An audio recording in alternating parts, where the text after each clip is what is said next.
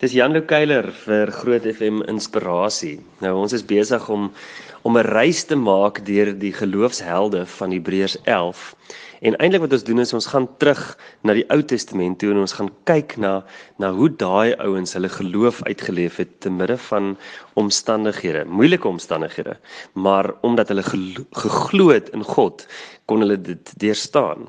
En dis natuurlik 'n 'n wonderlike ding vir ons in 2020 om te sê dat ten spyte van ons eie omstandighede, ten spyte van dinge wat nie gaan soos wat ons wil hê dit moet ontwikkel nie, ehm um, is God in beheer en glo ons in God. Glo ons dat ten spyte van dat hy nog steeds ons God is, want ons sien dit in die Ou Testament.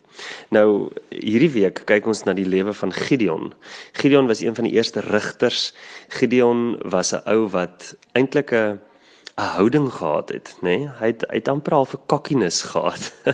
As God vir hom sê ek het jou gekies om in 'n tyd soos hierdie dan dan sê hy vir God amper soos 'n stout kind, dan sê hy daar in die in die in die in die parskyp waar hy weet waar hy sy sy koring uit uitgooi, dan sê hy maar hoekom as jy in beheer is van ons tye, hoekom lyk dit so?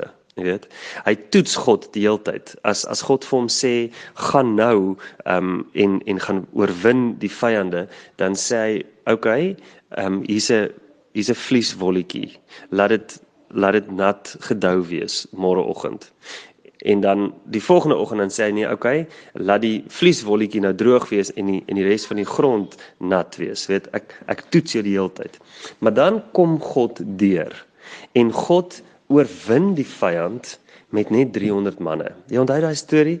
Hy ehm um, hy hy 30000 ouens bymekaar gekry en dan kom daar 'n vrees oor 20000 van hulle. Ek bedoel 20000 mense wat wat omdraai en sê nee, ons gaan nie saam met jou nie. Ons is te bang. Dit is nogal huge, weet? Dit dit sê eintlik iets van die tyd waarin ons ook leef. Ehm um, en dan sê hy of sê die Here vir hom, vat hierdie hierdie 10000 oor wat oor is, vat hulle af na die rivier toe.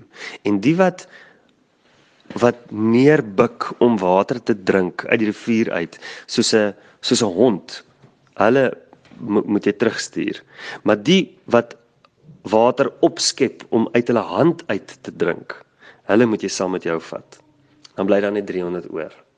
En dan oorwin Gideon en sy 300 manne die die vyand omdat God saam met hulle is. Jy sien Ek besef dit net nou vandag weer eens vir die hoeveelste keer dat ons leef in 'n tyd van vrees. Mense is verskriklik vreesagtig en die meerderheid van hulle is is bang. Maar die 300 wat vertrou op God oorwin die vyand. Wees jy asseblief vandag saam met my een van die minderheid wat sê maar God in plaas van die wêreld en die tyd waarin ons leef. Glo in God want God is wie hy sê hy is. Dis Jan Lukeiler, Groot FM inspirasie.